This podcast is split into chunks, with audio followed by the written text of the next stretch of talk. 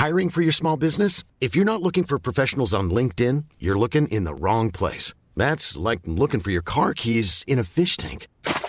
LinkedIn helps you hire professionals you can't find anywhere else, even those who aren't actively searching for a new job but might be open to the perfect role. In a given month, over seventy percent of LinkedIn users don't even visit other leading job sites. So start looking in the right place. With LinkedIn, you can hire professionals like a professional. Post your free job on linkedin dot com slash people today.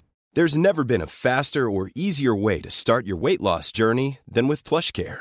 PlushCare accepts most insurance plans and gives you online access to board-certified physicians who can prescribe F D A-approved weight loss medications like Wegovy and Zepbound for those who qualify. Take charge of your health and speak with a board-certified physician about a weight loss plan that's right for you. Get started today at plushcare.com slash weight loss. That's plushcare.com slash weight loss. plushcare.com slash weight loss. Since two thousand thirteen, Bombas has donated over one hundred million socks, underwear, and T-shirts to those facing homelessness.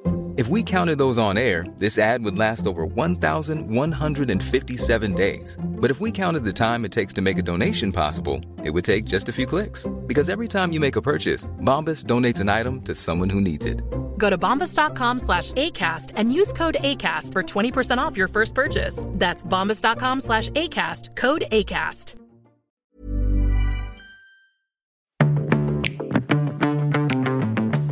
Hello and welcome to the Love Life Connection podcast, a podcast for successful women who feel like they have it all except love. I'm Veronica Grant, your host and a love and life coach. And my only goal with this podcast is to inspire you to believe in yourself and that real love is possible for you, even in our swipe right, swipe left world. You with me? Let's get started. Hello and welcome to episode number ninety-three of the Love Life Connection podcast. So a little bit of truth here. If I ever stop love and life coaching, this might be my second calling. And if you've been following me for a long time, you know that I love personal finance. I like talking about it. I love thinking about it. I love helping my friends with it. And I love managing my own personal finances. And I was always really into saving money. And I think that was something that I learned early on in my childhood, just with some money habits my parents um, set up with me. And I talk about this in the episode, so I won't get into it now. But I never really got into it until I got my first job, which is, you know, relatively normal. Um, but part of the reason why I'm so passionate about personal finance is because I think it's one of the best ways to feel more empowered in your life, even if you don't make a lot of money. Now, I know a lot of people out there, many of you listening will say, oh, I'm broke, I don't have enough money, I'm underpaid, I'm all of these things. And well, maybe some some of that might be objectively true, although I think the feeling of broke is quite subjective.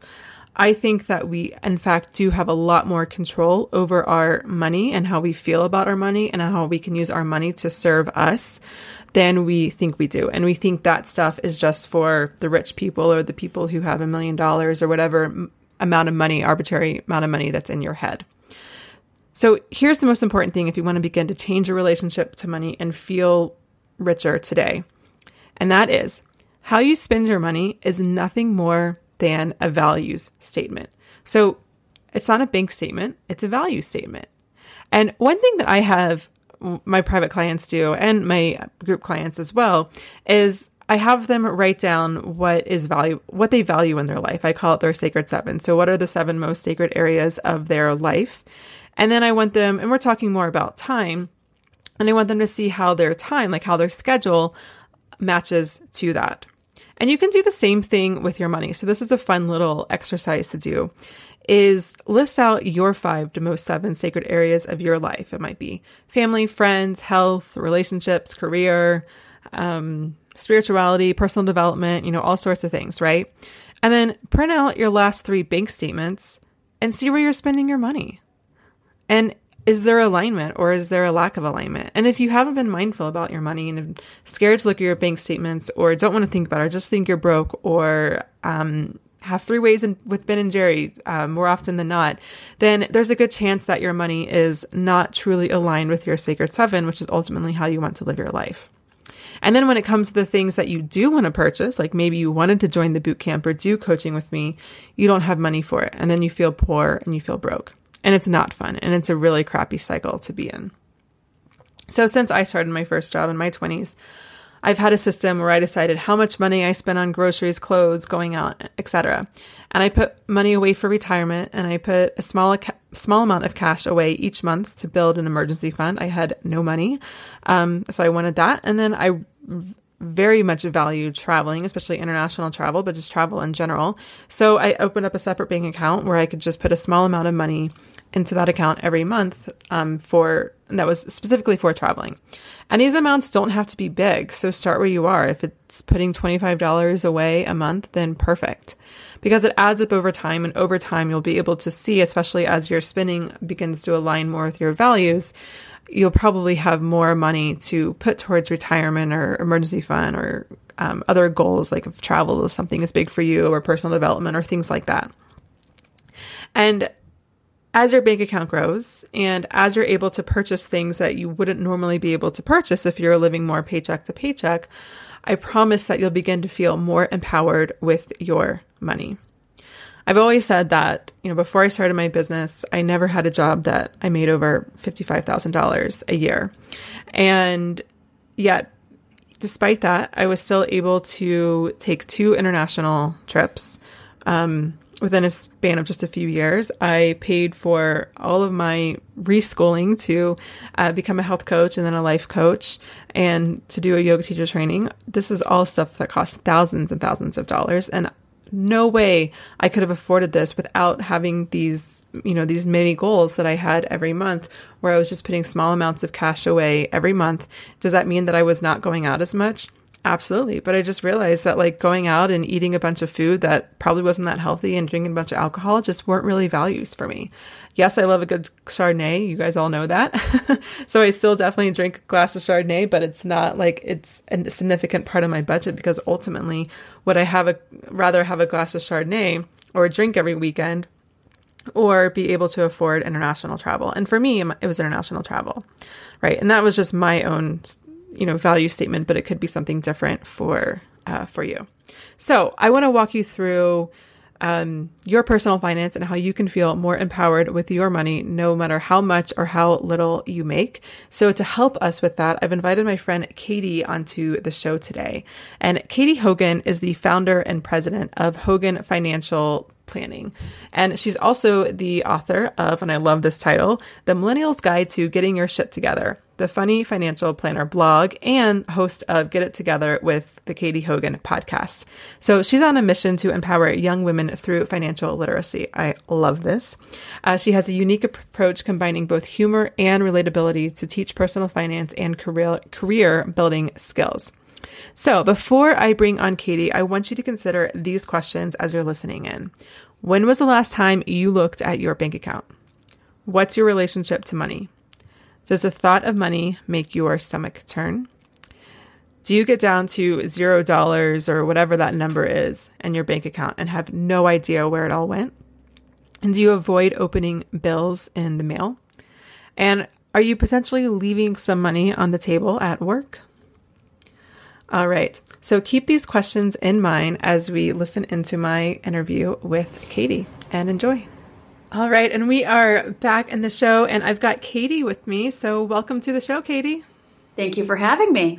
I'm super excited to have you. I think this is such an important topic that a lot of times women, we just don't talk about it, whether we have like some baggage around money, stories, shame, whatever it is. So I'm super excited to get all of these issues out into the open, hopefully and um, clear up some misunderstandings and myths, and also give you some action steps to have better financial security and health for yourself. So awesome.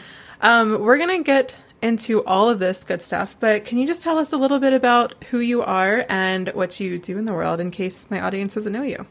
Sure. Yeah, absolutely. My name is Catie Hogan, and I am the founder of Hogan Financial Planning. Um, and what I do is mostly focus on helping women and young professionals. Generally, most of my clients are all under forty. Um, and I help them become more financially literate. I do financial planning for them. Uh, I do a little bit of investment management. Um, but my main goal is to make sure that all of my clients are uh, prepared to build a financial foundation for themselves and become more confident in their financial decisions, and just give them the tools that they need to uh, successfully um, reach whatever whatever goals they may have. I love that. And I don't know if I mentioned while we were talking offline, um, I'm like a personal finance nerd. Nice. I nice. love it. Like I'm such like a planner. My, after my first, my first full-time job that I got in my twenties, I was like, oh my God, I get like this much money every month. I must be able to spend tons of money. And then like, I like looked at it, I'm like, oh, okay, now I see how this all goes. But I just became mm-hmm. a student of personal finance, and I read like Suze Orman, Ramit Sethi, like all yeah, those, all those that's, people. That's exactly what I did as well. Um, I graduated um, uh, almost ten years ago from college, and I had a lot of financial or student loans, and I got a job, and then I was just like, oh my God, I have no idea what I'm doing. So, mm-hmm. so I started uh, researching um, how to manage my finances, and I, I just became obsessed with it, and I realized that there was so much that I didn't know that I needed to know, mm-hmm. and that I couldn't be the only one that didn't know these things, and that there are probably a lot of other people who yeah. really need this information. So that's kind of why, wh- how I started doing all of this and, and uh, got into this profession, and then um, just wrote a book, um, and it's called The Millennials' Guide to Getting Your Shit Together. You can, you can say whatever you want on okay this. All right, yeah, I was sure. Yeah, it's called The Millennials' Guide to Getting Your Shit Together, and it is that's exactly what it is. It's about it's essays on money, career, and relationships in your twenties and thirties, um and, and kind of how they're all related a bit. So um yeah, that's that's awesome. It's a very personal journey for me, so cool. Hope I can help a few people. Yeah, definitely. um So for everyone listening, I have the links to everything, including the Amazon link to this book, on my show notes, which you can grab over at veronicagrant.com forward slash podcast. Um, I just want to say one thing that I don't think I've ever told this audience. I know I've talked about it before on my blog, but I think that predated my podcast. Um, so I don't know what, where I figured this out, but when I was like, oh, probably twelve or thirteen, I used to read this magazine called American Girl. You know, mm-hmm. like, the, then there's, like, the regular American Girls, like, Molly and Felicity, and, like, I know there's, like, now, like, a million more. Anyways, I think, at least this is where my sister says she thinks I got the idea from, but this allowance system, starting when I was thirteen, my parents gave me ten times my age for allowance every month. And that sounds like a lot of money, right? Because, like, a thirteen-year-old, now I'm getting one hundred thirty dollars a month from my parents, and then it just went on up, and we did it through college. But the catch is... is that the only things I don't have to pay for growing up were, like, I don't have to pay for room and board, so I got to stay at my parents' house for free. Um, they paid for medical stuff, and that might have been pretty much it. And so everything else I was responsible for. So if I needed, like, a new winter jacket, or I needed to pay for a school field trip, or I was going to a friend's birthday party and to buy a present, like, I had to figure it out. And it only took, like, a couple of months for me to realize that on the first of the month, I couldn't go to the mall and blow my one hundred thirty dollars. But, you know, like, in my head, I was thinking, okay, if I want this jacket to one hundred dollars, that means I need to put, like, twenty dollars away for five months. And then I still have money left over to go to the movies with my friends or buy a birthday present or whatever. So I think that was helped me so much, because then when I was an adult, I, my mind automatically went to, like, okay, like, what can I afford? What do I need to save? Like, where can I spend my money that feels good?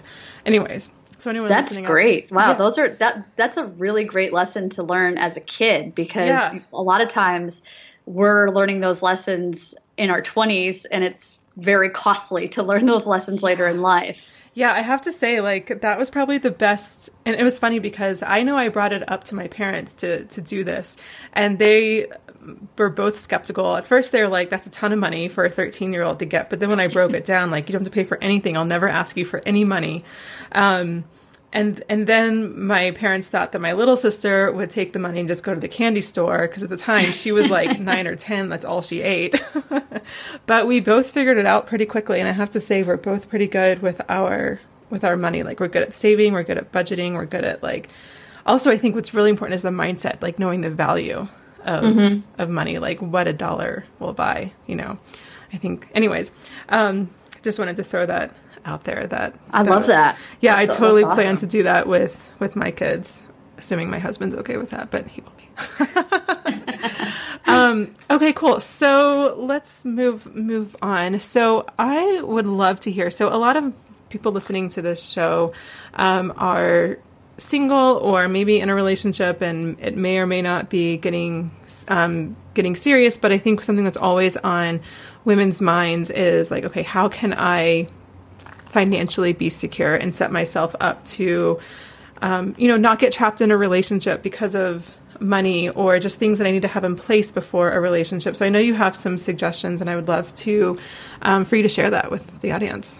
Yeah, sure. Uh, I think this really starts um, early on, and if, if, even if you can start your financial education as a child, that's the best. But if you didn't get a financial education as a child, it's never too late to start. You know, just go down to your library, check out a few books.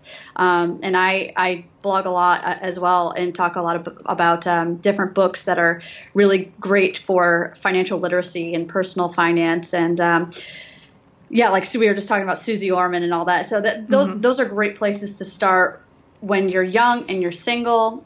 Um, you have to build yourself a foundation, a financial foundation. And that really begins with your financial education, um, getting yourself an emergency fund set up, and then learning how to uh, participate in your your employer's four oh one k plan or whatever retirement plan, learning how that works.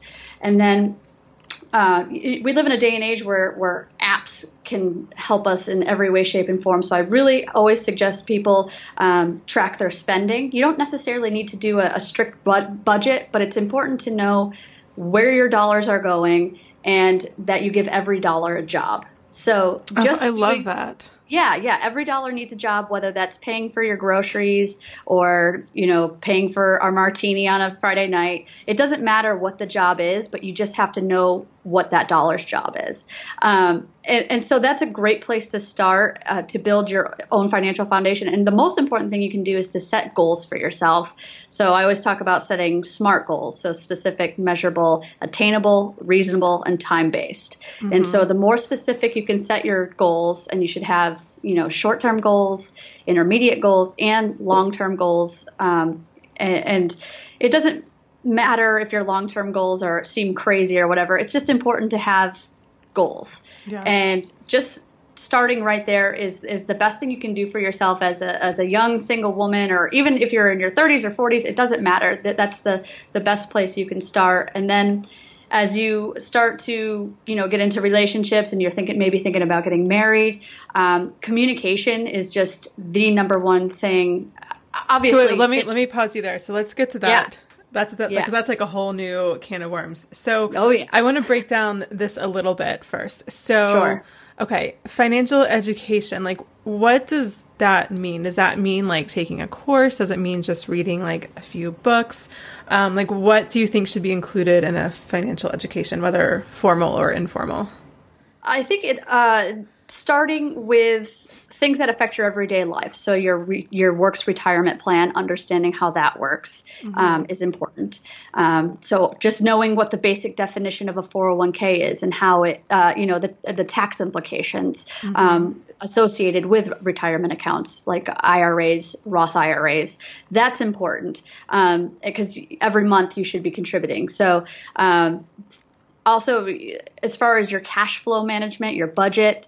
Um, just understanding where your money is going. A lot of people just have no idea how their bank account gets to zero every month. Mm-hmm. And the, it, it's just as simple as going through and seeing, okay, well, I spent two hundred dollars on this, five hundred dollars on that, and, and just knowing where your money is going and understanding Um, how, what changes you need to make to improve your financial situation. And then, yeah, of course, reading. If you want to take a, a class, a lot of them are, are super helpful just to kind of get an understanding of the terminology that's used in personal finance, um, whether that's, you know, investing terms or uh, different, you know, jargon that uh, you see on C N B C. Mm-hmm. Um, just, you don't have to know everything. It's just getting a basic understanding of of uh, investing, of saving, um, how much you should be putting away every month. Um, th- those types of things are the best places to start for your financial education. Yeah. And I know, obviously, you're recommending your book. Do you have other um, personal finance books you recommend? Yeah, uh, I was just talking. We, we you actually mentioned it with uh, uh, Ramit's book, I, I Will Teach You to Be Rich. Oh, that's my favorite on- one. I love Suze Orman, but that book is brilliant. it, it is brilliant, and he writes it in such a um, uh, you know a way that is very relatable. Yeah, and he doesn't use confusing terms, and he really breaks things down super well. Um, mm-hmm. So I would recommend I-, I Will Teach You to Be Rich, and it sounds kind of like it's like this gimmicky thing, but it's really not. It, it's a yeah. great book to start with. And, and I remember then, I, I read the book a long time ago, but I do remember like also he would tell you like, okay, this is an advanced section. If you don't care, yeah. skip it, and that way you just you know what works for you. But that's where I really learned for me the basic of basics of investing. Um, yeah. Otherwise, I don't know what, if I would have known that. yeah. I also uh, recommend if you have like student loans or credit card debt, um, Dave Ramsey's Total Money Makeover. Um, he, I mean, he's kind of like in your face a little bit. So mm-hmm. sometimes he comes off a little, maybe a little too strong, but um, he's a great person to read if, if you just don't know how to get a hold of your debt and how to start to create a plan to eliminate it and to dig yourself out of the hole. Um, so I definitely would recommend uh, his Total Money Makeover. He he gives you just a step-by-step process of, of how to start to eliminate debt. And then once you do eliminate that debt, what you can then do from there. So definitely uh, Total Money Makeover for sure. And then Suze Orman, uh, you can't go wrong with Suze. yeah, I, I really like her. I've only read one of her books, and it was like the one that was like Young, Broken... Fabulous? Yeah, yeah, yeah. Young, Broken, Fabulous. That was actually the very first one I read after grad school when literally the only money to my name was my leftover student loan money. Yeah, right? So I guess and I was pretty young, broken, fabulous then. it's a great, it's a good book. And I don't always ag- agree one hundred percent of the time with like any of these authors, but it's just, uh-huh. it's good to get different perspectives yeah, from, definitely. from different um, experts just because you can kind of take and, cho- you know, pick and choose what, uh, you know, what advice to implement into your own life. And then finally, one book, it's it's not really a personal finance book, but it's a great book about how people become wealthy. And it's called The Millionaire Next Door. And it's just about, um, uh, it's about how everyday people, people next door, become millionaires and, and their habits and what they invest in and what they do and what they do for work and how they spend their money and how they invest their money, all that. And it's a really great uh, eye-opening book on how, um, you know, just because somebody, one neighbor makes three hundred thousand dollars a year, that doesn't necessarily mean that they're going to be rich someday. Right. And how, you know, another neighbor who only makes seventy-five thousand dollars a year could actually have a lot more money than that other neighbor and, and how that all works. So that's yeah. a that's a great book. I haven't read that book, but I it's on my list for sure. And I can relate to that in a lot of ways because I, I used to work in the nonprofit, then political world, and I definitely had a lot of friends make a lot more than me, but I felt like I spent my money better. And so I was taking, you know, vacations that they weren't taking and buying organic food at the grocery store. And they're like, how the hell, how the hell do you afford that? And I'm like, well, I don't buy a lot of clothes, you know, because I don't really care about clothes. So it was just, um, so it was just, yeah, I don't know if I do everything or not. Uh, anyways, yeah, I would definitely, I'm going to definitely read that book for sure. Um, yeah. And so you're getting into something else that I do want to come back later, which is the mindset um, right. around around money, but we'll get there. But before that, I want to um, ask you a little bit about um, an emergency fund, because I know there's probably mm-hmm. a lot of information. Like, first of all, how much should we have in our emergency fund? So it's generally recommended that you have between three to six months of living expenses, um, monthly living expenses in um, in a savings account or like a, a money market account, somewhere where you can easily get it out. Um, so ideally, you'll have six months of living expenses in there. Um, if you can't, obviously, that's like kind of hard to just say, okay, here's like thousands of dollars and just throw it into an account. So what I normally tell people is to set a goal um, to just open open the account. And you go online and actually like rename it emergency savings, emergency fund. Mm-hmm. So you you know not to touch it unless it's a true emergency. And then to set a, set a goal um, of either like five hundred dollars or one thousand dollars, and uh, and just automate your savings every paycheck or every month until you reach that five hundred dollars or one thousand dollars. And then once you reach that, now you set a new goal of getting three months worth of expenses in there. And then once you reach that, then fully fund it with six months of expenses. And that really should be a priority over everything else, because um, emergency funds, uh, their importance cannot be understated. Even if you don't have, you know, a fully funded an uh, emergency account, if something happens, uh, you're going to be so glad that you have at least maybe a little bit of cash in there to help cushion the blow and uh, maybe save you from going into credit card debt or, or, you know, taking a loan out against your four oh one k, because you just mm-hmm. don't want to do that stuff. So yeah. if you have, what if you have debt? Do you still so, make an emergency or fund an yes, emergency account? So pay what you can on the debt, you know, make your payments, but still prioritize that emergency fund. Mm-hmm. Um, and, and st- like I said, start small. So if you can do a five hundred dollars fund or a one thousand dollars fund, just get something in there to, you know, make sure you have a little bit of a cushion, and then focus on the debt too. But um, yeah, for sure. You don't, you do not, not want to get stuck with an emergency fund. Yeah. Yeah. Um, and then for retirement accounts, can mm-hmm. you, um, I used to be able to do this a lot better, but can you explain the difference between a four oh one k or a five oh three b if you work for a nonprofit and setting up your own like Roth? Sure. Yeah. So what you like the four oh one k's and, and uh, four oh three b's, four fifty-sevens, those oh, are all through... That's what it's called. yeah, yeah. Uh, it's been a while since I worked in a nonprofit. they, they're what we call employer sponsored. So that it is through your work. Your work right. will set that up for you, and then you contribute to it. Um, and then if you're lucky, your company will match, um, you know, a certain percentage or whatever.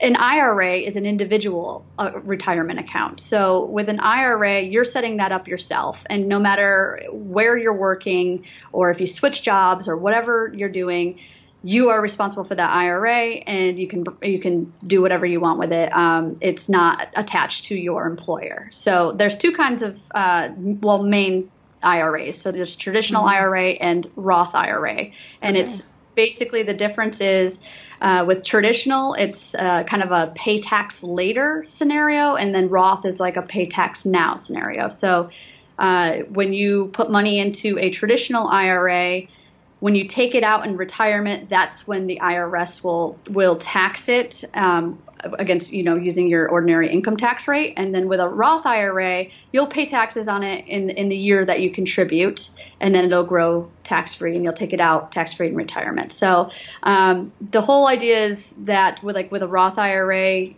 we tend to think that uh, younger people are going to be in a lower tax bracket than they will be when they're older and have accumulated a lot more wealth.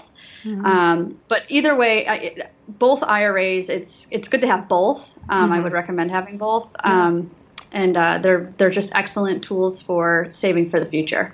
Okay, so ideally, it's best to have both, but younger people mm-hmm. benefit more from just paying taxes now rather than later. Generally speaking, generally speaking, you will be in a lower tax bracket now, and it, it's best to pay the taxes now and then let it grow tax-free, and then you can take it out tax-free mm-hmm. when you're at least fifty-nine and a half. But if you make a lot of money now, right, it's right. better That's, to do the opposite, right? To put so, in, to put in, yeah, the, put in a, a traditional now, right? Yeah. So okay. with the Roth, there is income limitations, um, and they do change kind of yearly. So you have to, you know, just go on the I R S website or just Google uh, Roth I R A income mm-hmm. limits, and um, you know, and you can only contribute so much. And then if you make over a certain amount, you uh, they kind of phase you out.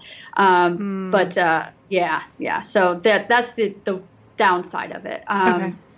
But uh, if anything, at a minimum, I would say it, definitely participate in your employer's retirement plan, whether it's a four oh one k or a four oh three b, whatever.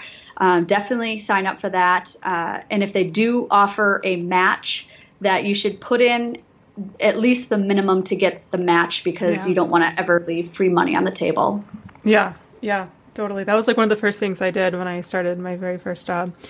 Yeah. Um, Awesome. So a lot of people listening to this, well, I don't know if it's a lot, but a lot of my clients um, who I know obviously better than the broader, my broader audience, um, have a goal of buying a house, mm-hmm. um, or are like toying with the idea of a house, or want to know if they can afford a house, or if it's better to own a house or better to rent. So what would you tell someone who is considering buying a house? Like, what do they need to look at? What do they need to have in place?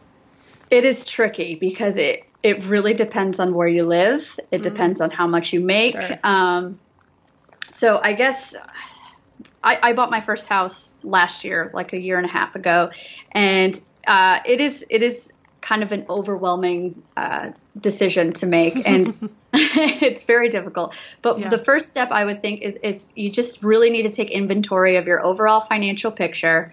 Um, to kind of get a, you know, how much debt do I still have left? Um, how much money am I making? You know, am I going to own this house with, is it just me? Is, are you owning it with a spouse? Um, you know, cause that, that makes a difference as far as, you know, are you, do you have combined, um, assets and all that? So, um, first and foremost, it, I would suggest opening up a, a separate savings account to begin saving for a down payment. And ideally, you would want to have twenty percent of the purchase price saved before you're ready for a house. So first, you would need to know what range of, you know, can I afford a two hundred fifty thousand to three hundred fifty thousand dollars house or more or less? Kind of get an idea of, um, th- and there's tons of calculators online to kind of help help you figure out what you can afford. Um, yeah, I was going to ask that. So, like, how do you figure out your mortgage payment? Yeah, so uh, your mortgage payment is generally going to be your principal, um, interest, taxes, and insurance kind of all combined into mm-hmm. one. Okay. Um, so you got to, depending on where you live, um, what interest rate you would qualify for. There are, again, a lot of uh, calculators online that can help you kind of just get a range of, of what you might be able to f- afford. Mm-hmm, and then sure. you, um, when you're ready to do that, um, and you have, you know, twenty percent well, just about twenty percent saved, you can then become, uh, get, go get pre-qualified for a mortgage, um, with whatever lender you're, you're going to choose. Um, but yeah, twenty percent is kind of the key number because then you'll avoid what they call primary mortgage insurance. Um, so if you, if you don't put twenty percent down, um, most lenders will, um, make you insure your mortgage. So yeah, my, my that's husband's that. a real estate agent, so I understand a little bit of this. I didn't know about P M I um, until recently. So, and I know that can be a few hundred dollars a month, right? Yeah, yeah. Um, so, would you recommend buying a house if you if you didn't have the twenty percent? Um, that's tough.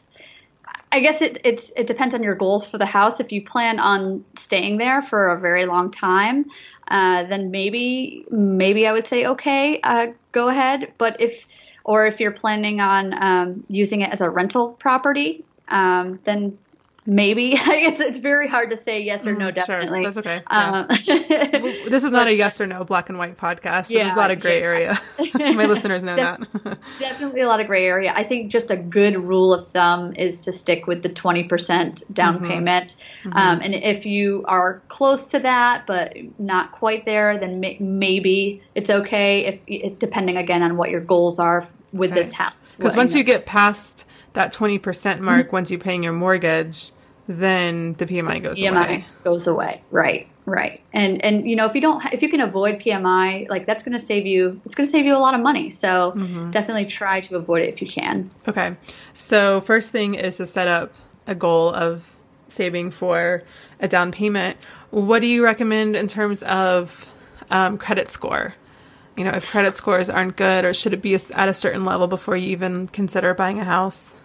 Yeah, so credit scores go from as low as like three hundred to up to like eight fifty. Mm-hmm. Um, you want your credit score to be at least be in the seven hundreds. Okay. Um, because if you have a credit score lower than like six fifty, six hundred, that's not good. You're going to get kind of just completely screwed on interest rates as far as anything, uh, whether you need a car loan or a new credit card or a mortgage. Your interest rates are going to suck. So uh, you want to really improve your credit score. Um, if you, the higher, the better. And and there's like a bunch of different factors that go into your credit score, right. like your credit history, if you're making payments on time, um, how how diversified your credit is. Um, so there's a lot of different things that, that go into it. And um, yeah, you definitely want to get it as high as possible before applying for uh, a mortgage loan, because it's it's really going to affect the, the the terms and the rates um, of, of your mortgage. So, um, yeah, I, I write a little bit about um, ways to improve your credit score, and it, it mostly just has to do with, you know, being cognizant of mm-hmm. your of what you owe and, yeah. and when it's due. Yeah, yeah, definitely. Okay, so I guess I guess I skipped a step. Knowing what you can afford. Um, mm-hmm. Your saving for your down payment and then credit score. Anything else that's important to have in place or to consider um, for someone who wants to buy a house? Um, yeah, I guess a lot of it is very um, more on like the personal side. Like, why do you feel now is the time to buy a house? So I always ask people, like clients of mine who are thinking about buying a house, why do you feel this is the right time? Kind of really looking inward. And mm-hmm. is it is it a lot of people, for them, it's like it's it's societal pressure. Like, oh, mm-hmm. I, well, I just got married and we have jobs. Like, we have to buy a house now. Well, no, you, you might not need to buy mm-hmm. a house. Renting renting might be more beneficial right now for your long-term goals.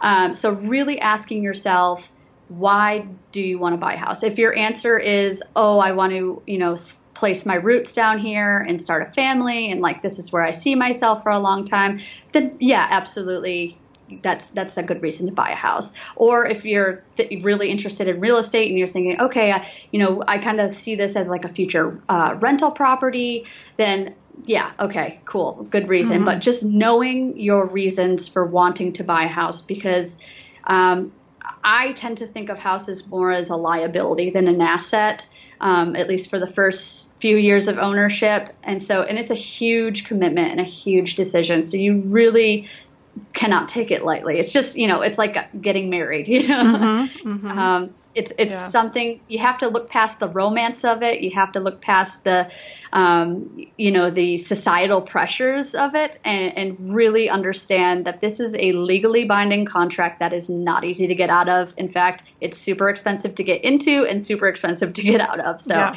just, um, knowing your reasons is, is what I would say. Yeah, I totally agree. I, I've, I've seen a lot of friends buy a house, and, um, yeah, I don't know. I'm not so convinced they ask themselves that question, and they end up spending a lot of money, because mm-hmm. if you get into a point where like you made an offer and you're going through the contract period, but then it falls through, it doesn't, that didn't cost zero dollars, mm-hmm.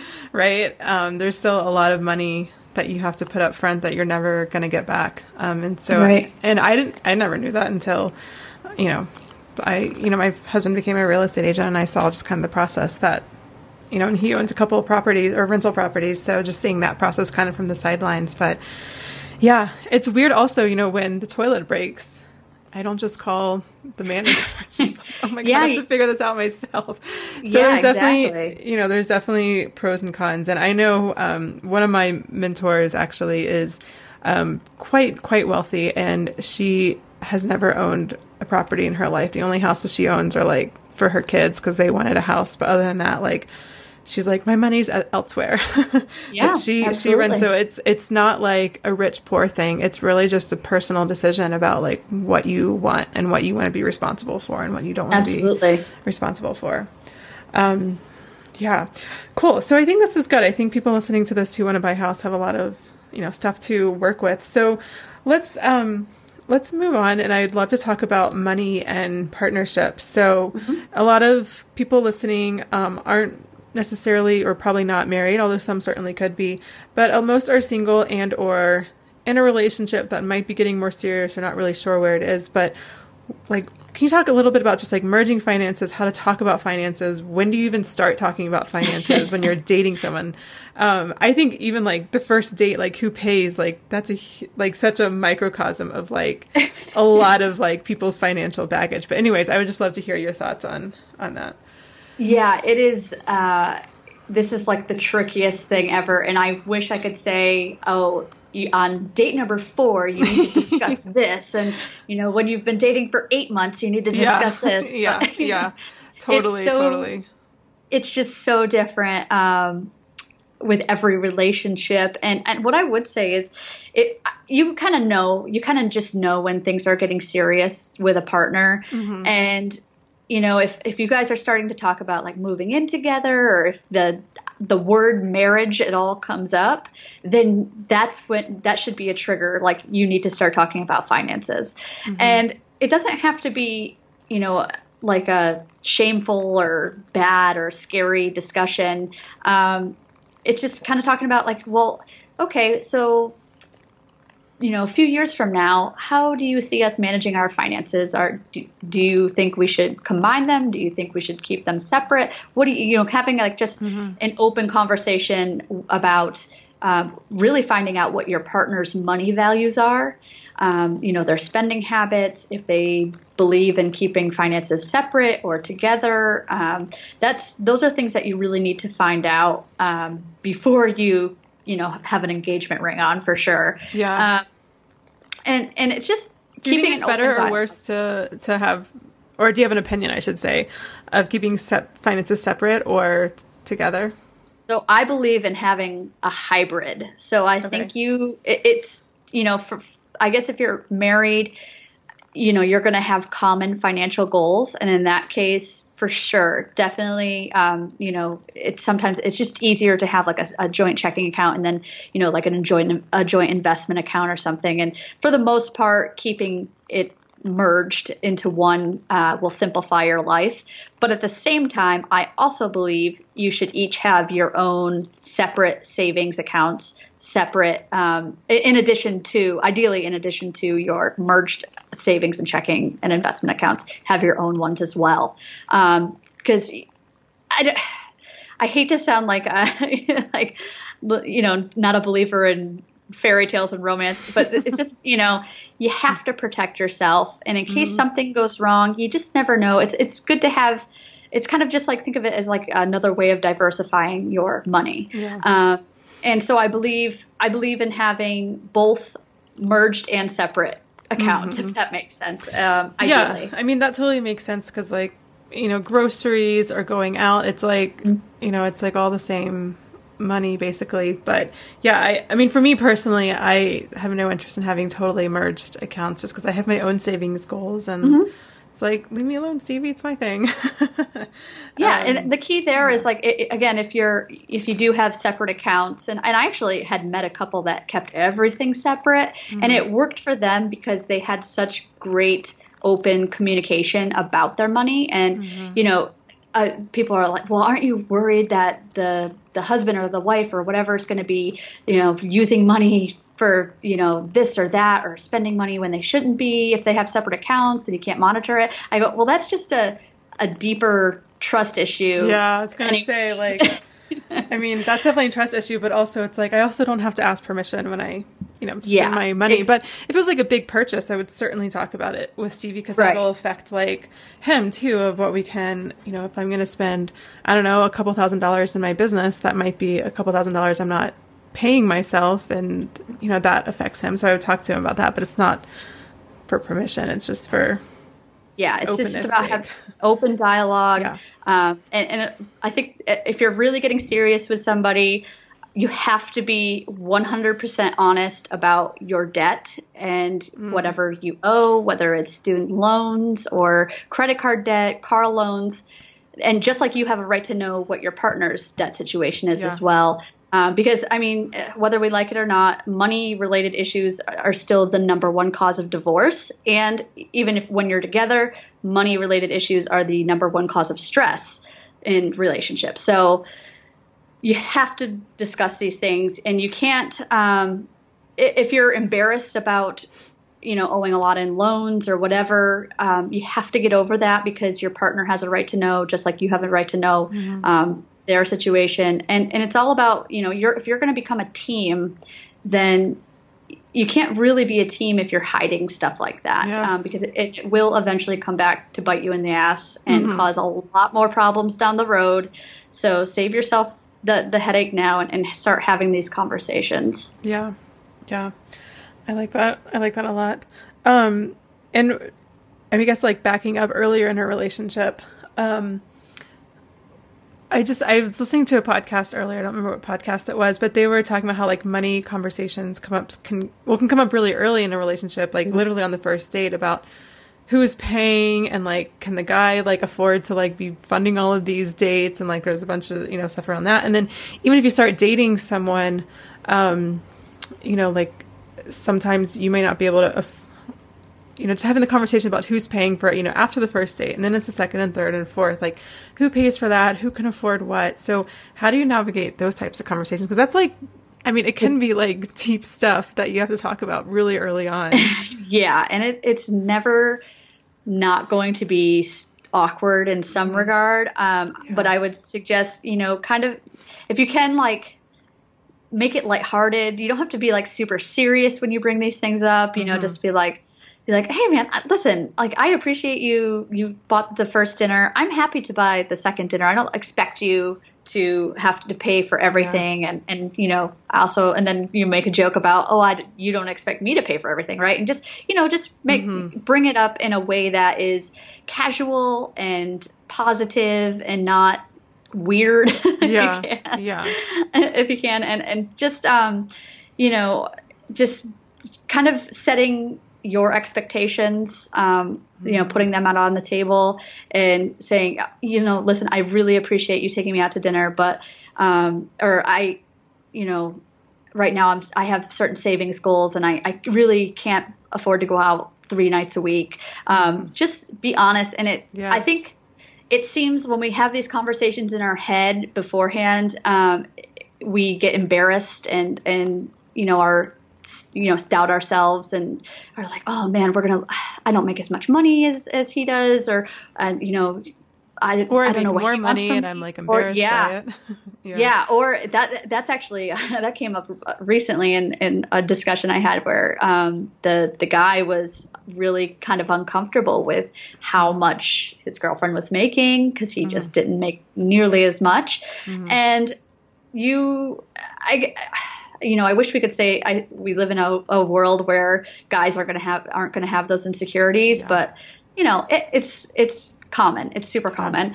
Um, but just, I guess, bringing it up in a positive way, always try to be positive about it and not mm-hmm. be like, you know, listen, I know you don't have much money, but yeah. you don't want to do that. You want to be, you know, make kind of maybe make suggestions like, oh, why don't we, um, why don't we stay in next week and I'll cook dinner or, yeah. you know, we can watch Netflix and, right. you know, things like that. Um, maybe make suggestions if, if you know, um, one person can't afford it. Um, right.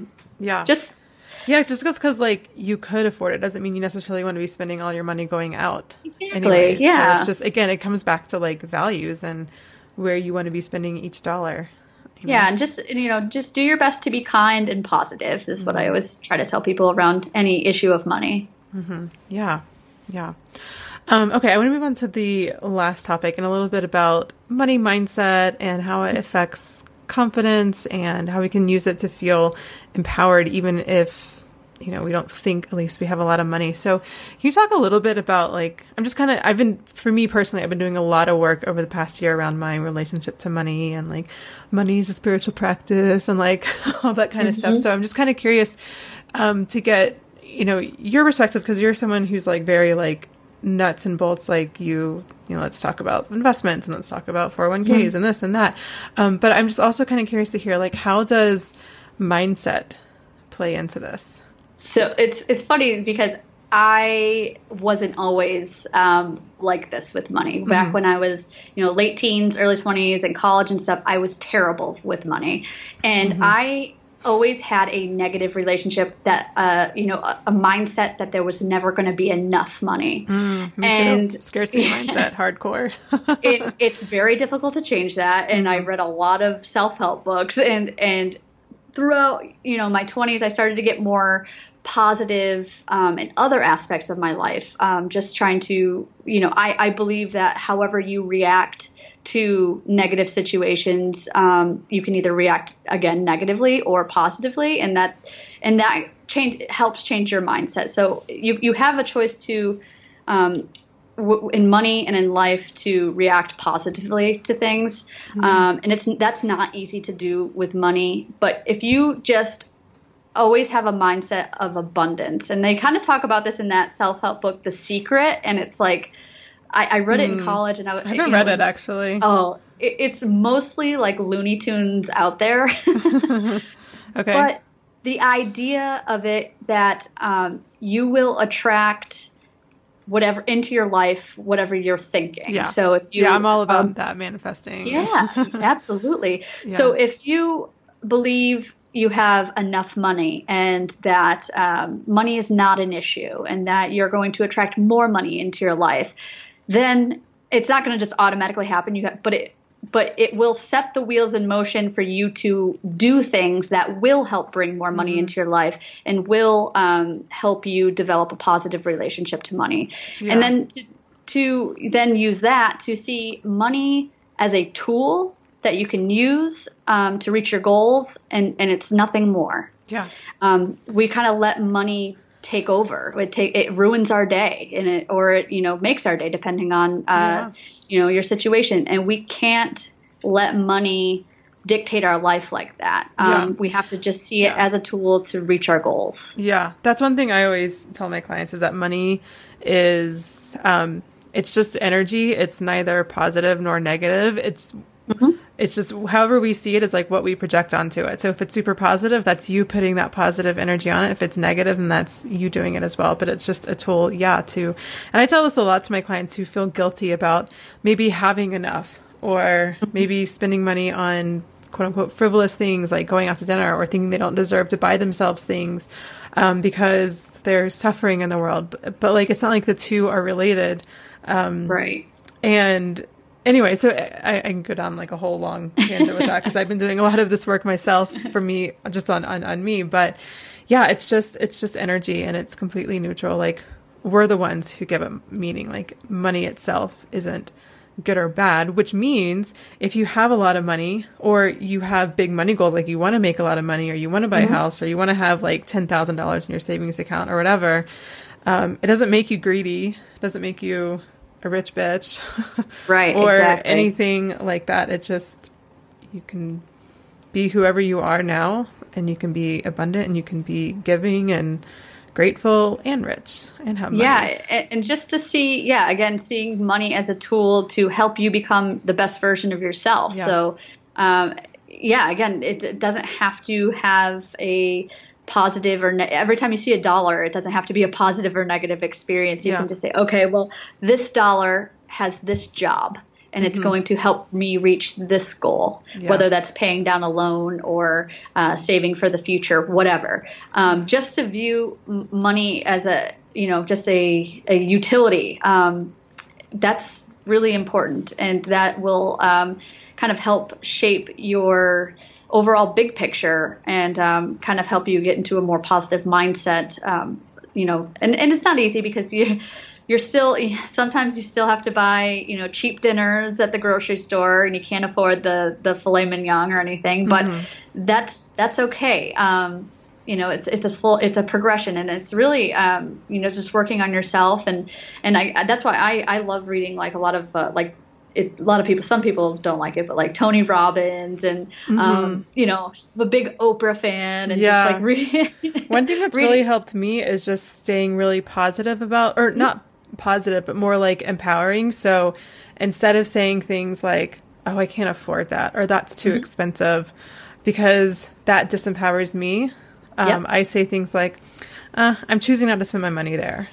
Right, exactly. Because I'm, I'm putting it somewhere else because I'm saving or because I'm, you know, just buying, you know, organic food and I'm not buying mm-hmm. expensive clothes or whatever it is. Um, and that, and that's really helped. And it seems like, oh, it doesn't really matter what your language is. But for me, that's just been a huge shift for me in changing my scarcity mindset. Right. Because right. And, and it's like, and I do it have is, enough. It's about uh, making it or faking it till you make it, you know? So it, exactly. I'm they, totally a big fan of that. Like they say, if you, you know, if you smile, um, uh, eventually you, even if it's a fake smile at first, eventually you will feel a yeah. little bit better. Um, it's kind of that same thing where you, yeah. you may think it's kind of bullshit at the beginning. Um, but the more you tell yourself, okay, I'm choosing not to buy that expensive thing. The more you tell you rephrase it in a positive way, eventually mm-hmm. you're going to believe it. Yeah. And, um, you're, eventually you're going to feel good about yourself when you start reaching these financial goals, um, and and realizing that, oh, that expensive thing wasn't going to add any value to my life anyways, and yeah. only spending on things that bring you joy, that bring you great experiences, um, and not spending on things that um, just don't add any value to your yeah, life. Definitely.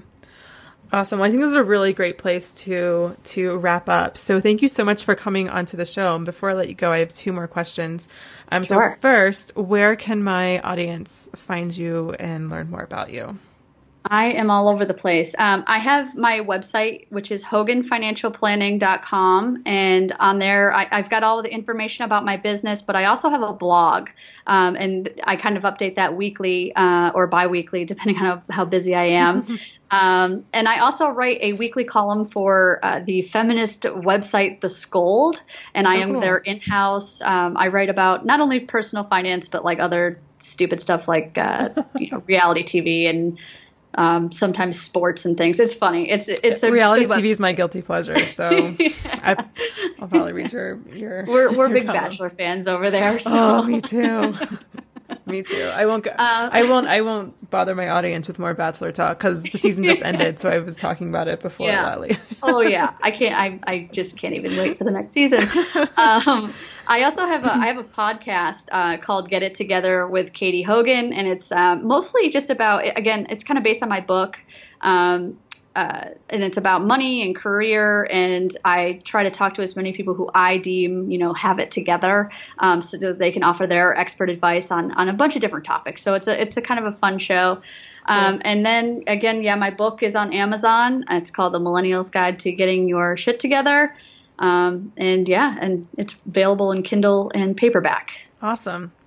And my very last question. Oh, and by the way, everyone listening, um, all those links are in the show notes at veronicagrant.com forward slash podcast. So you can um, grab that or Google Catie Hogan with a C, not a K. Yep. Catie with a C. If, if you're Googling her. Um, okay. So my last question is, what is your favorite way to treat yourself? I ask this out to all my guests. I love to go get a massage. Oh, that's yeah. Yeah. And, nice. You know, it's like one of those things where I, w- I wish I could do it like weekly or, you know, but, um, I, you know, I at least try to get one every few months. Mm-hmm. Um, it's my favorite thing to do. It's just so relaxing and to recharge your battery. Yeah. It's great. Definitely. I, I need a massage right now. That's been hurting. Anyways. Awesome. Well, thank you so much for coming on to the show. I'm positive my audience will love this, and I'm just so grateful for your time and your expertise. Well, thank you so much for having me. I appreciate it. Thanks for listening to the Love Life Connection podcast. Find the show notes to this episode and all episodes at veronicagrant.com forward slash podcast. You can also grab bonus downloads and more resources to help you find love at veronicagrant dot com. That's also the place you can learn more about my private love and relationship coaching and group coaching programs. And if you love this podcast, it would mean so much to me if you took a moment to leave a rating or review in iTunes. It helps me to build this amazing community and help more amazing women like yourself find real love. And until next time, remember, Remember this, wherever you are is exactly where you need to be. You aren't broken, you don't need to be fixed, and even if you've never had the relationship you want before, it doesn't mean you can't have it now.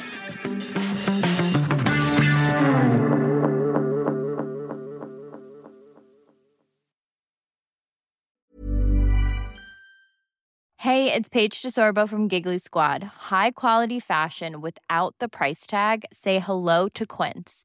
I'm snagging high-end essentials like cozy cashmere sweaters, sleek leather jackets, fine jewelry, and so much more. With Quince being fifty to eighty percent less than similar brands. And they partner with factories that prioritize safe, ethical, and responsible manufacturing. I love that. Luxury quality within reach. Go to quince.com slash style to get free shipping and three sixty-five day returns on your next order. Quince.com slash style.